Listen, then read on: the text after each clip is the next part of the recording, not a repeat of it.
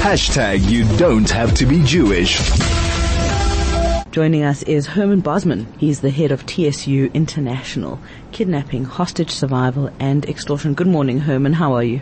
Good morning to you and the listeners as well, and thank you for having me. Thank you very much for, for agreeing to do the interview with us. So, um, this is obviously a story that you have been following very closely. Um, what I wanted to find out is, do you think that Israel will allow Hamas to choose the next hostages? I didn't know that Israel was allowing Hamas to do anything. I thought that uh, Hamas was in control of the hostages and who got released. Well, the whole process of negotiations are based on a strategy, um, and I'm sure on both sides they, they have a strategy, but also the, the, the negotiators from Israel definitely uh, also sitting with a, strategy and according to a, much bigger plan than just the release of, of hostages at this stage, of which uh, the hostages definitely plays a vital role, but it's, it's part of a much bigger strategy that they're following. Now, in any negotiation process, um, if you can get hostages out, that is what you do. Regardless who you get out, you accept the release of hostages. Now, as we have learned uh, since the beginning and the start of this ordeal, that um, Hamas is not really in control of all the hostages, and they don't really know exactly where, where you know they can find all of them. And we also don't know how many still alive of the plus minus 110 that's still uh, unaccounted for. Um, I would say the best strategy at this point in time will be to accept if Hamas uh, wants to release a certain uh, person or, or, a number of people to accept them. Um, because we we just don't know how many they really have control over of the 110. Yeah, exactly. Especially because Israel is, you know, they're still trying to identify a lot of bodies um, from yeah. the 7th of October. You know, DNA. Exactly. So, so this is a really difficult situation, and, and I would, I would think, um, in, because of the, the sensitivity and time with the process, is to really to take uh, at this point in time any hostage that's being released.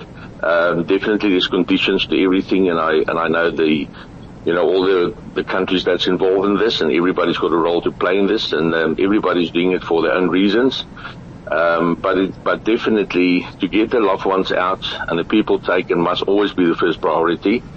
Um, and I think to, to labor to get certain people out is just going to prolong the negotiation process. Um, so I would say rather get as many out as quickly as possible within the, the shortest period of time. And I think that is, that may be something that, that will be looked at at this point in time. Herman, if you were in charge of the negotiations, the hostage release negotiations with Hamas, what would be your strategy?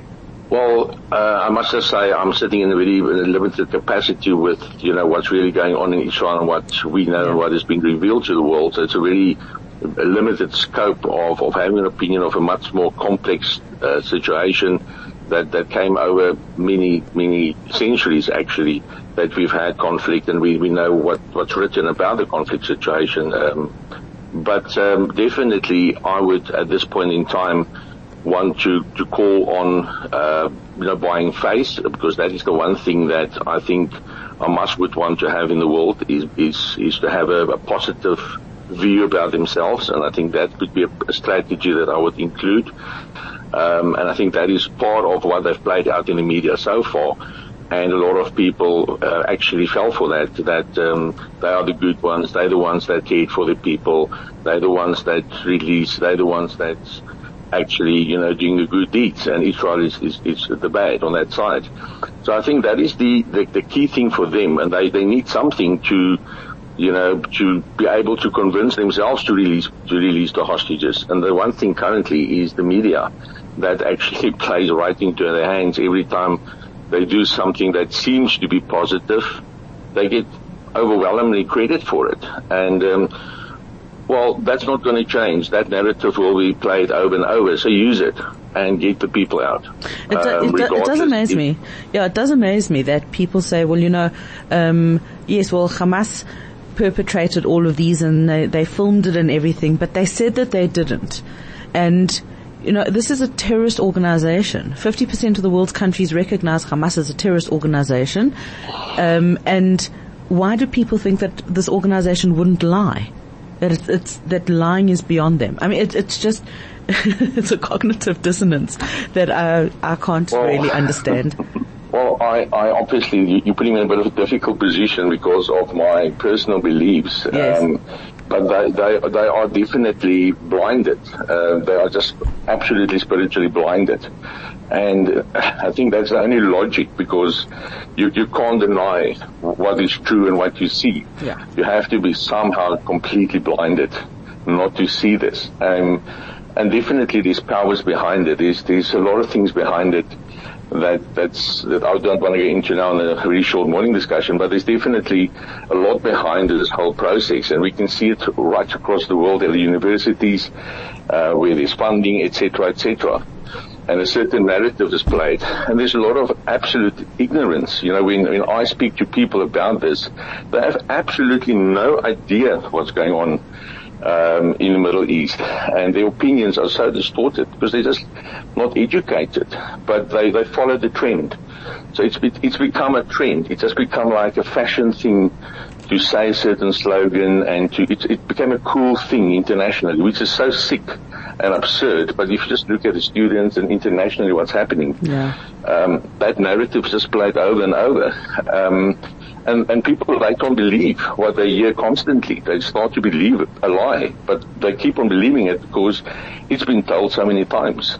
Exactly. And, uh, yeah, 100%. All right. So, uh, just before I let you go, I cannot let you go without asking you, at what point did we decide that it was a good idea to just, to negotiate with terrorists? Look, um, if, if, you ask me, should we negotiate with terrorists? I'm also always looking at it from a, a family and a loved one perspective. Right. Um, out of my police career over more than 30 years, you know, when you're looking at loved ones and uh, they want their loved one back home that's been taken, um, and there's a lot of politics playing out. They don't care about politics. They want their son and their daughter home. If that means to sit down with somebody that you have a completely opposite opinion about being a freedom fighter on the one side and a terrorist on the other side, I think that is where it all came in. Um, that you know, let's just get the person out, and it's always happened. Although many countries will say they don't speak to terrorists, they don't negotiate with terrorists, it's always happened. But I think what we need to understand in the context of negotiations, it's part of a much bigger strategy. It's not everything. It's not compromising uh, a lot in many instances, but it's a short-term um, goal that you want to achieve in a much bigger scope. Herman, thank you very, very much for your time. Thank you for your insight and for sharing your your information with us and your knowledge. That's Herman Always. Bosman. Always head of TSU International Kidnapping, Hostage Survival and Extortion. That those are his areas of expertise.